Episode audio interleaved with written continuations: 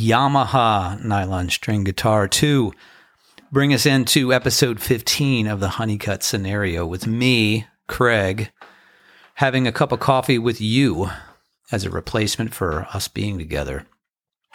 Whether you know me or not, um, and I've been having some good conversations around this, and it's been fun to do this podcast. Uh, and today's episode is a little bit late because I was busy this morning. So this is an afternoon cup of coffee with you.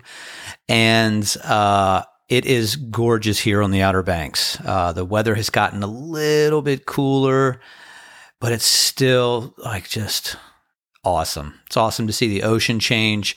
As somebody who grew up in Maryland, uh, I sort of had to change my view of the fall down here on the coast because the indicators are different, right? So the leaves don't change colors the same way, but it's more about wind and birds and water and, you know, tides and stuff like that. So it's been super cool to get to know this place and to enjoy the autumn. So I'm totally grateful and stoked about that.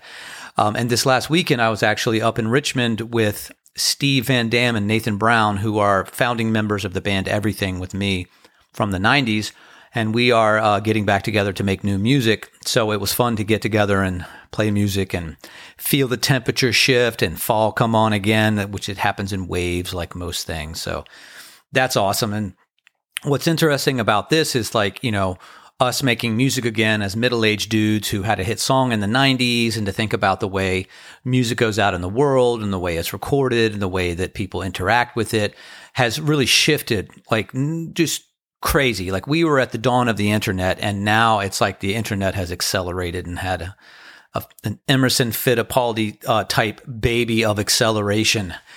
And uh, it reminds me of the topic I want to talk about today, and I'm calling it Lessons from the Coffin Dance. And it's, you know, back to a little bit with the everything stuff, it, the idea of music versus content, like everything's content now, right? And uh, if you don't know what the coffin dance is, uh, ask any kid under the age of eight, and they'll tell you what the coffin dance is. And I wanted to talk about this because it really kind of tickles a lot of the things that I've been talking about, which is um, change, technology, you know, what's up, how to not be insane, like all that stuff. Uh, and here I'm going to have a sip of coffee. Mm. Oh, that's tasty. And uh, the coffin dance, I have a six year old. Her name's Vera, and I've watched her learn how to learn. And it wasn't too long ago that uh, she was singing this melody, and, and it was going. She was going do do do do do do do do do do do and they were making these crazy sounds with her friends. And I was like, well, I kept hearing them do it. And I was like, what is that? She's like, that's coffin dance. And I'm like, coffin dance? What's coffin dance? And so she started to hit me up as to what the coffin dance is. And uh, it is a ubiquitous hit. And I'm going to dive further into it. But before I do that, I want to give some context around how I'm covering this.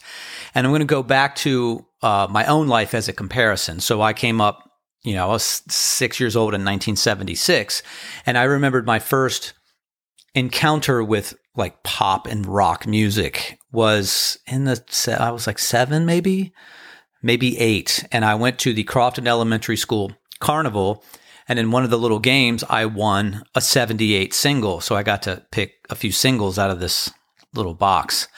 And I saw ZZ Top. I saw they had beards, and I was just like, that looks, you know, dangerous. I'm going to have that. So I got a single, a 78 single of ZZ Top, and I took it home, and I had a record player, and I put this 78 single on. And what I didn't know was that it was a 78 and that there were different speeds. And so I played it at 45, I think. Maybe, maybe even 33. But either way, the net result was my first exposure to rock music was ZZ Top played at half speed. And it's it was akin to going, um, you didn't have to think, man, but you did, but you did, but you did. And I thank you. And that it's a famous song played half speed. And I just was like, well, that's weird. That's ZZ Top. And then, you know, fast forward a few years, my first album was Back in Black by ACDC because it was, you know, of course, dangerous. And that was, you know, a record that my mom took me to the store and bought for me at age 10. So flipping to my daughter who's six, she's had access to a tablet for many years and has had, had access to the internet obviously. And so the way that she's getting her information is just so much more accelerated. So you go back to me, I had a song played at half speed and then an album. She has discovered the coffin dance. And my guess is, is she discovered it through Minecraft. But the coffin dance is, uh, I think it's Astronomia. Is that the name of the artist? Uh, and it's a electronic pop song with that melody.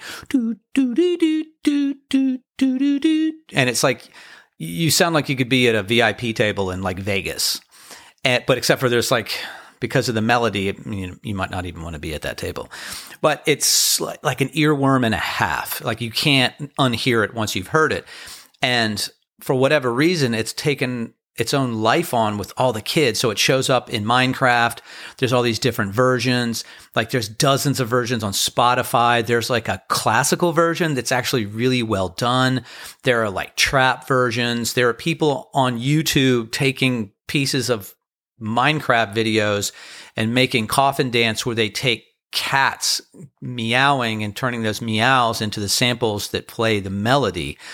And I was thinking about Vera has she's got a song, but there are hundreds and hundreds of versions of this song and more and more of them showing up all the time across multiple platforms. So when she's playing uh, Minecraft, somewhere in that culture, she's going to encounter that and different versions of it. And so her consumption of that song is based on the identifying melody and some of the rhythmic things. But the way they present is like constantly changing versus my experience, which was a record and you play it. Obviously, playing ZZ Top at half speed changed, but it was one change rather than hundreds of changes in different versions of that song. And I think about she's a youngster, and so I have to govern her time on technology because she's looking at one concept through multiple lenses that almost spawn other lenses. And that's a digital thing. And that's a whole other conversation that I see in digital marketing, which is like things are changing so fast, it's hard to pick which tool you're perceiving things or touching things through. Um, so it was just interesting. And I've been watching this coffin dance, and we listen to coffin dance uh, regularly, and she goes through different versions. So, um, you know, once again, that's a lot, but it's also very interesting to explore because it's another viewpoint into our life and how generations are changing so fast and how life is changing so fast. And it, it's part of the thread of this podcast as well is to kind of explore these things because last uh, episode was about speaking your truth versus speaking the truth and like learning to figure out the gap between those two and, and just kind of looking at like what's real and what's authentic and how can you know yourself and how can you look for real things out in the world and find some grounding in this mad, mad spinning orb that we find ourselves in. So that's what I know here on my end. And uh, I hope you have a beautiful rest of your day, night, morning, whatever, and uh, be good to yourself.